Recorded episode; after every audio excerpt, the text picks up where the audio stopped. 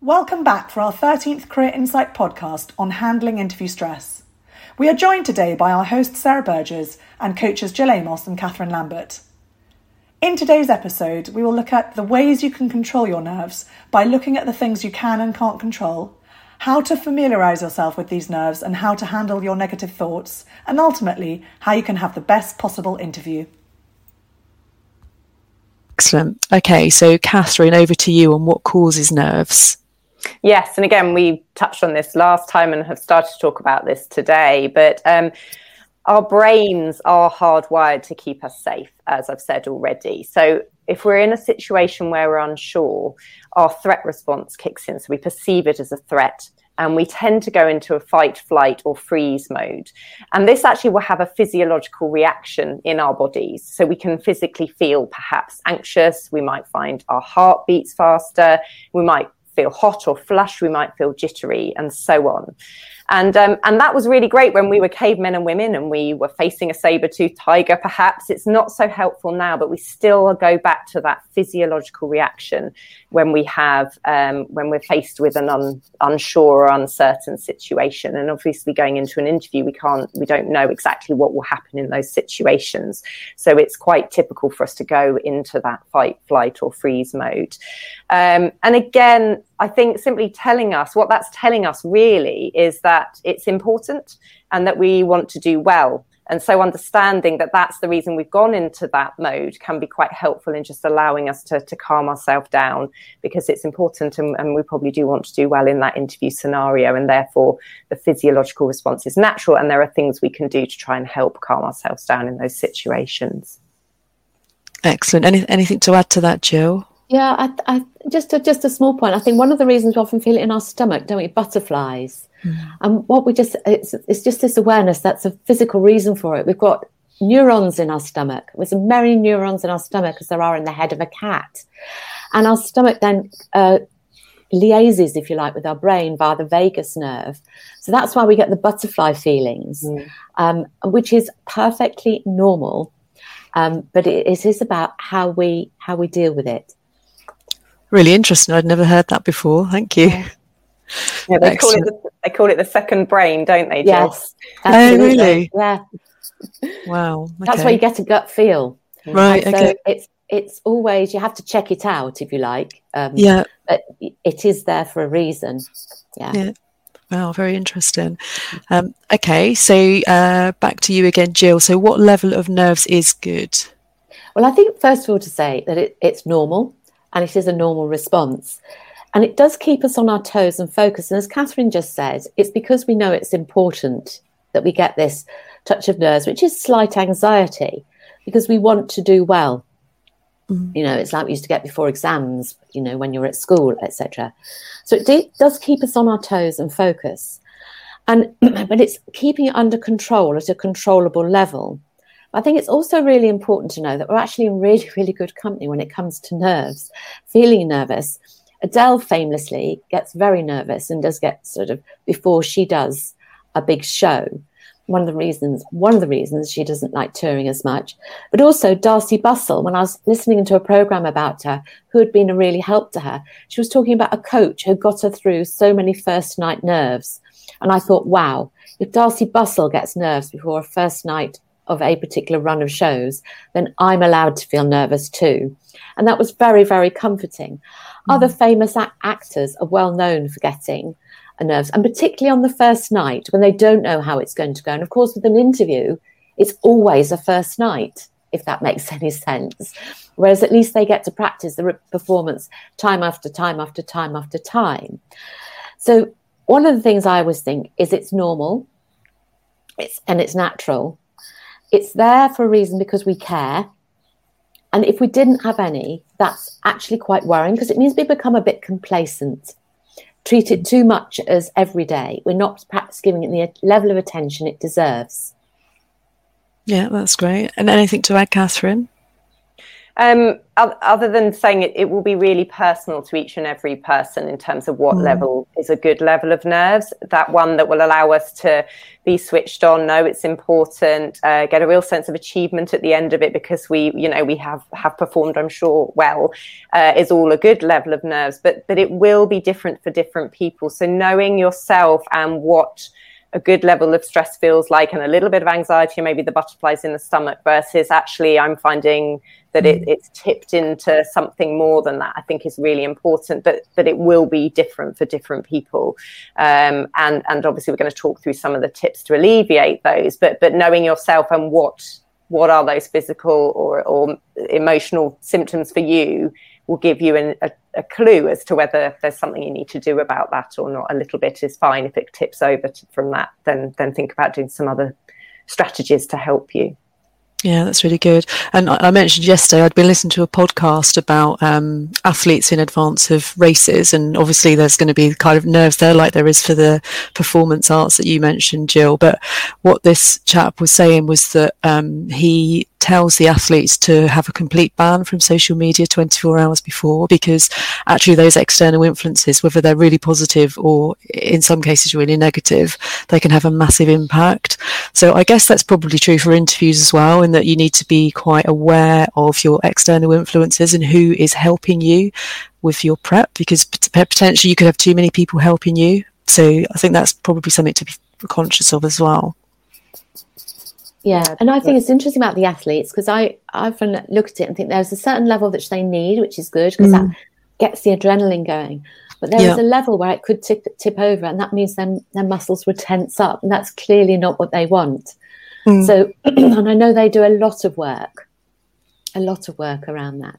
Yeah, it's that extra pressure, isn't it? You're not only wanting this for yourself, but you know, however many thousands or millions of people are kind of there behind you. I guess it must be very, yeah, very pressurized. And you can read you can read that across, can't you? Because it may not just be for yourself that you want that interview. There could be family members or friends who are really Absolutely. willing to and that does all give pressure in a different way to a Olympic athlete, but it still is similar, isn't it, in terms of the pressure that can put on yourself. I think so. I guess also if you've had a referral from a friend, you're kind of thinking, I don't want to let my friend down because yeah. they've put my name forward. Yeah. So yeah, absolutely. Great. Okay. Okay, so we're going to now move on to how you can control your nerves. So Katherine's going to start on this. We've got three sections. So the first one here is about mindset. Yeah, absolutely. And we did talk about this last uh, last session as well. But I think one of the most important things to think about when it comes to mindset is remembering that this is a two way process when you're getting ready and preparing yourself for an interview. So yes, of course, you want to perform at your best and show your best self um, and sell yourself to whoever the organization is and the individual interviewing you. But it is also an opportunity for them to tell you more about that role, the business. Is this somewhere where you feel that you could see yourself and your career progressing? And so, therefore, it isn't just a one way process of you trying to sell yourself. It is absolutely an opportunity for you to get information and make a decision yourself too. And I really notice when I talk to clients and they start to think of it in that way, you almost see them visibly relax because it starts to take some of that pressure off that we were just talking about. So I think thinking about it as a two way process can be really helpful in terms of your mindset. Um, the other thing, and we talked about this when we, we chatted before, is around interviewers aren't trying to trip you up they actually want to see you at your best because and they really want you to do well because that makes this whole process easier and then they have a great candidate that they want to offer to and hopefully will take the role and i think sometimes we can get very caught up in oh what if they ask a really difficult question or i'm not going to know how to answer that um, but remembering the interviewers do want to see you at your best, keep you at ease. That that is a great interviewer, essentially. Uh, but again, can help you really sort of keep those calm, the nerves when you're going into interview situations. Um, the other thing on mindset is that if you do notice yourself going into some of these unhelpful thoughts, I'm no good at interviews, or they're going to ask me a question that I won't know how to answer, or I'm never going to get a job. There's all sorts of thought patterns that we can go into in this time.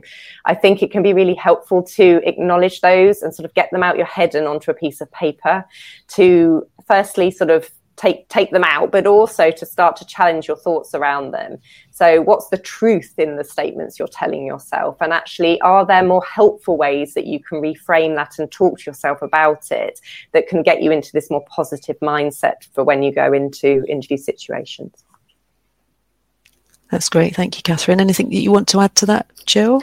Well, I often think about going back to these spheres of control when it's about it. It's about the preparation that you do beforehand breaks it all down into into it's a manageable chunk. So first of all, what can you control about the interview? Well, let's think about it. It's really only you. You can't control the stuff what the interviewers will do, but you control you, your environment. And while we're doing virtual interviews, your setting, um, you know, who or what comes into the room while you're doing your interview and just thinking about wayward cats, etc., mm-hmm. like things like that. And thinking about the control, you can control the preparation, how well prepared you are, how much time you give it, how you think through perhaps sometimes. What's it like to be the interviewer? What would you be asking if you're the interviewer? And this is very much about the control bit. And then there's the bit about what can I influence? Well, again, we're trying to influence the interviewer. So in thinking about all the things you can do, so your, you know, your tone of voice, your demeanor, your posture. So breaking it down, it's this chunking it right down to think about the more you can bring under control, the more you know that you can influence in a positive way, it really, really, really helps um, in terms of it. And it's a bit like making sure as well, just Katherine said about mindset, it's allowing yourself some space before the interview so you're not rushing to it. So you've actually got a few, even if it's only two minutes or three minutes, so some time to breathe in, breathe out, and just get into interview interview mindset as well. Brilliant, thank you.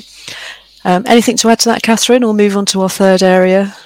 I think just um, in terms of uh, giving your, yourself an opportunity to practice out loud as well. I mean, I'm sure everyone has heard of doing that before, whether it's to the mirror, uh, but thinking about some typical questions and trying to say them out loud just so you sort of get familiar with how you might answer some questions can be helpful. And I know you've mentioned in the past in LinkedIn in the jobs section, there is actually an area where you can practice out loud answering questions and it will give you feedback. Isn't that right sarah? Absolutely yeah. On the um, on the job section there's an interview prep section so you can um, there's there's 20 common questions the things like um, tell me about yourself your strengths your weaknesses all of those questions that people hate. Um, but you can yes you can record yourself or you can type your answers whichever you prefer. I definitely recommend the video option because what that does then is it gives you some ai feedback where it tells you how many times you kind of use filler words. So things like um, uh, etc. And it also gives you your pace, so it will tell you if you're speaking too fast, too slow. And then beneath that, it gives you some kind of sample question, sample answers as well. So it's really useful, and you can also re- record the videos and send them to someone. So if you wanted someone to give you a bit of feedback, you can do, you can do that as well. So definitely worth having a look at that. Yeah, I think um, it's um, it's really good. It's a bit like the facilities we've got on our career portal as well. Mm. if people haven't got access to LinkedIn, just using their smartphone, yeah, I, I think you learn so much from watching and stuff. I know perhaps we don't like doing it, mm. and also getting used to the sound of your voice. Yeah, but also I think the other thing is just to bear in mind, and this helps with this controlling the nerves.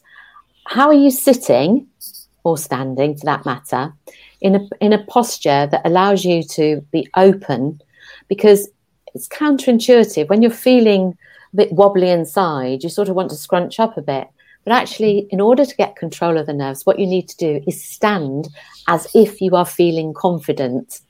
And you will find that that feeling will follow your posture and there's been lots of research done on it. It's not just Gill Amos saying this. There's research done to, to show this as well. So yeah. It's very counterintuitive, but actually getting yourself in that posture to start off with. Yeah, good. And I always remember you saying about having both your feet planted on the floor as well, Gill. That was something that you mentioned before, wasn't it? I think that's definitely something I forget to do. Yes, absolutely. And that also means one of the things also, it's a small thing, but I know when we're at home, the tendency has been not to wear shoes. Mm. For anything important, a really good idea is to wear shoes because again, you feel like you're dressed for the occasion, you're ready for it, you're prepared. Mm. You know, you're prepared, you're prepared to do a runner if you need to. Yes, yeah. Yeah, I was actually reading something about that on Facebook this morning. Somebody saying that she was going to wear her heels to work today, even though she was just sat at the kitchen table mm. because it would make her feel more in work mode. So, yeah, I think that's definitely something to think about. Okay, so on to you, Katherine, for the third uh, section in how we can control our nerves. So, breathing. Yes, and this leads very much on from what Gill was saying about um, your posture and and how you get yourself physically ready to go into an interview and during an interview as well. Um, but one of the things that I think can be really helpful around that open body language and posture is that it does allow you to breathe more deeply. So um, if we do hunch over, we start to constrict our lungs and then we start to shallow breathe. Um, and so the the idea here is to be very purposeful in terms of how you're breathing. And by doing that, that will really help you to calm down. So that could be as simple as just breathing in for four and breathing out for eight. And just do that again, as Gill was saying, in those few minutes before you start the interview. That can be really, really powerful. And if you ever actually strap yourself up to a heart monitor and breathe in that way, you can actually see your heart starting to slow and become much more rhythmical. And that takes away all those physical things we were talking about before around that jittery nerves uh, maybe the butterflies in the stomach. So breathing is hugely important. And the more you can do that in advance of starting, that along with that posture, uh, the more likely you are to go in in a much more calm state. And then once you start, it tends to, to flow from there. So it, it's really important to, to remember to breathe and breathe deeply and purposefully. Excellent. And I wonder if you could get some kind of similar stats if you had a sports watch on a Garmin or something where it records your heart rate. I wonder that would be interesting to have yeah. a look. Yeah, Great. Definitely. Okay. Anything else on breathing from you, Gill? Um, no, I think I'd really say the same things because it, it, it really will also help you clear your mind. So it'll get, because you often get that, you know, oh, you know, not quite mm. sure where you are moment. So the breathing really has all sorts of things. And also it helps you get rid of those horrible sweaty palms, which as we're mostly virtual at the moment, mm-hmm. is not such an issue. But it's truly awful when we're back face yes. to face. Yeah. And you, we've it's happened to all of us. And you're there before they come down, sort of w- wiping them down the back of your back of your suit, you know. Absolutely.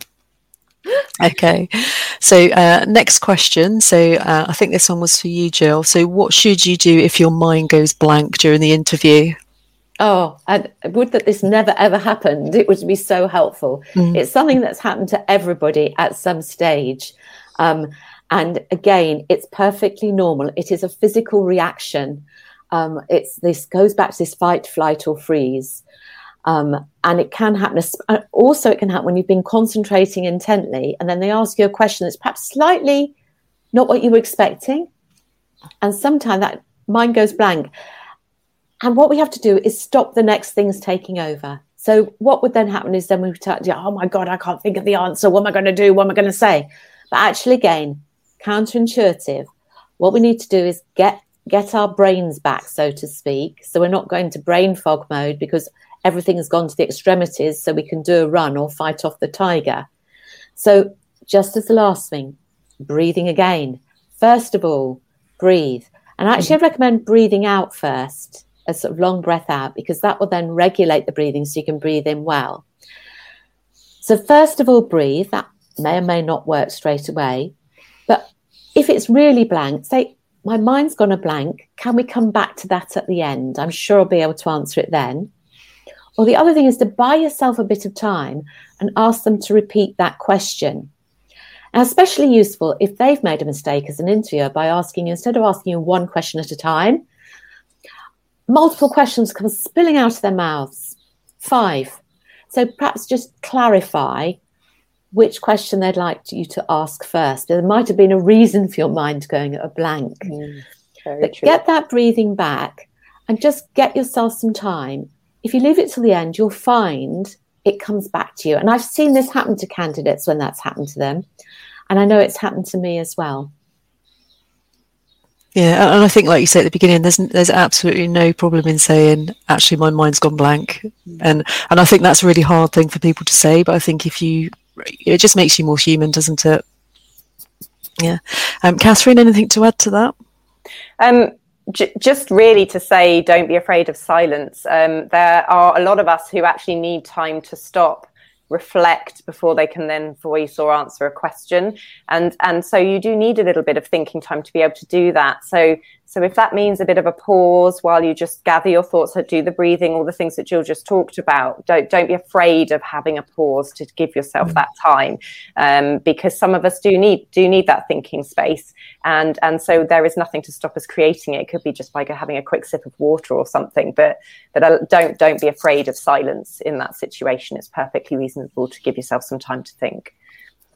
Yeah, yeah I think also important to remember that it may only be five, six, or seven seconds. It probably feels like an eternity, but it's not very long at all. No.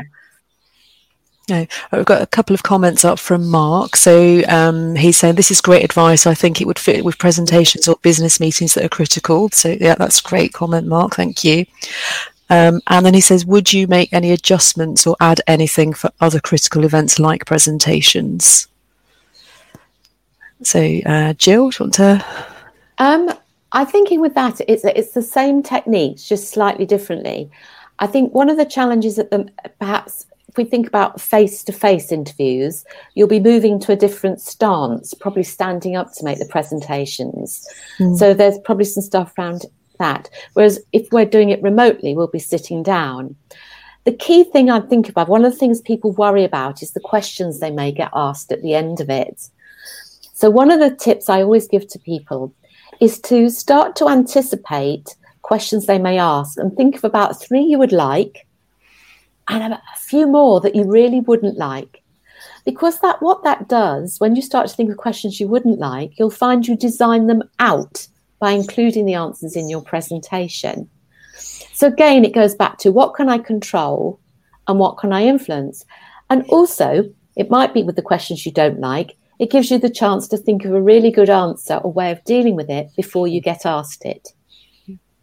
Absolutely. Katherine, anything to add to that?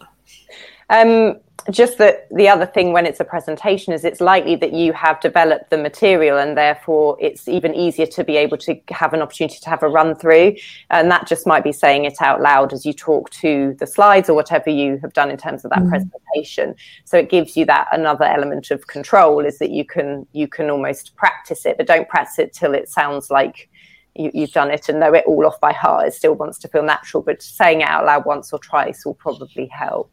And the other thing with a presentation, I think, is just thinking about eye contact.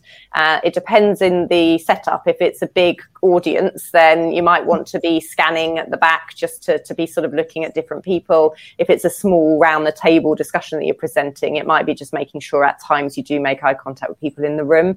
Um, but again, just thinking about that as part of that posture and um, making sure you are making eye contact. Obviously, if it's virtual, that that won't be so relevant. Uh, but then it's about looking at the camera as much as you can, I would say, um, because obviously that's if you're looking constantly down at your notes, people won't won't be engaging with you as well. Yeah, I think so. The other thing, a little tip I would add, that's certainly for um, uh, the virtual ones where you, it's keeping a time. It's having get an old fashioned big clock which i have in front of me with really big digits on so you can time keep really well because that's mm. one thing they do measure you on in these um, presentations. And again it's what can i control what can i influence yeah, absolutely. Uh, so Mark's also said they're embrace the silence. So yes, thank you, Mark. Um, and then Anita has added a comment to say, really resonate with all of this. Great tips for job seekers and those who have an interview lined up. So thank you for that feedback, Anita. Okay, so we're going to now go on to the next question, which was um, slightly different. But what do you do if the interviewer is nervous? So, uh, Katherine, I think that one was you to start with. Yes, and and and actually it just shows they're human doesn't it if you notice that the interviewer is nervous then it just shows it it, it goes both ways doesn't it here um, and and so I think some of the really simple things that you can do is just make sure you're smiling. We, we talked about smiling actually as, as one of the things to think about generally, actually, as you go into an interview, but particularly in a situation like that, and try and help them to relax. Um, if they are asking questions that perhaps are a bit uh, a bit specific or yes and no answers. Just give full answers anyway. Try and be kind to them and give them what you think they, they need, even if perhaps they're not phrasing the questions in a way that, that you would uh, find easy to do yourself. So, so help them by full answers, smile, try and keep them calm as well. Uh, and also maybe about asking if there's anything else that they would like to know. So give them the opportunity to find out more about you as well. Um, I think are all, all good things to think about with if they're if they're nervous. Yeah. Okay. Gill, anything else? I think really because you've done your preparation, is using that preparation will actually help them out because when you answer your questions, you'll probably answer them really nicely and fully. Mm. Um, and then, as you say, I think as Katherine said, you can just say, "Is there anything else you'd like to ask?" as a follow-on from that. But it's interesting as the interview goes on, especially as you're giving good answers, they will find their stride um, probably fairly quickly. And I, if thinking about it, I can think of times in the past where I can remember having, you know, the butterflies as a mm. as an interviewer as well. You know, in the early days when you're doing interviews. Well, that's it. I remember kind of in the corporate environment, you would suddenly get chucked in to do an interview because the other person was off sick or something. So you've had no prep time yourself. You might not have even seen these people's CVs in some cases. So you're kind of going in a bit blind in some cases. So yeah, you can definitely, as you say, try to be kind to the interviewer and um, show that you've done your prep, I guess. Yeah. Um, so Anita's come back again to say, "What a great question! Not everyone is trained to deliver effective interviews, and that raises a question for the organisation." So yeah, absolutely. And we, we spoke a bit about this yesterday with um, some examples we've all had where um, maybe the interviews are very very structured, and that doesn't allow the interviewer to get their personality across either. So there's all sorts of reasons why this could be the case. Okay, so we are uh, kind of at the end of time now, so we will go to our top tip to leave with. So, um, Gill, if you could just give us what, what's a good summary for you for everyone for today? Yeah, I think really allowing yourself time when you've done the prep just before the interview, just to get in that zone. So you're calm, you've done the breathing, feeling calm, you start to get that feeling of feeling of control and that breathing and that focus time. Excellent. Okay, and Katherine. Yes, and then I just think also, uh, as well as what Gill's just said, the bit around mindset and just remembering it is a two-way process. I think can be a really helpful way of just getting, helping you to to alleviate some of those nerves uh, and move into it in a slightly different way, which will which will really help you as you go through the interview. Brilliant, thank you. Well, thank you very much for your expertise again today, Gill and Katherine. Thank you for listening. We hope you enjoyed it. If you liked the podcast, please follow 10Eighty's LinkedIn page to stay up to date with future episodes. And if you know someone who would benefit, then please share.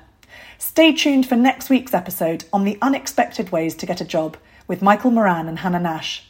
Most people will know that a huge percentage of jobs are secured via your network. In this session, we will discuss some of the unusual ways our clients have found jobs.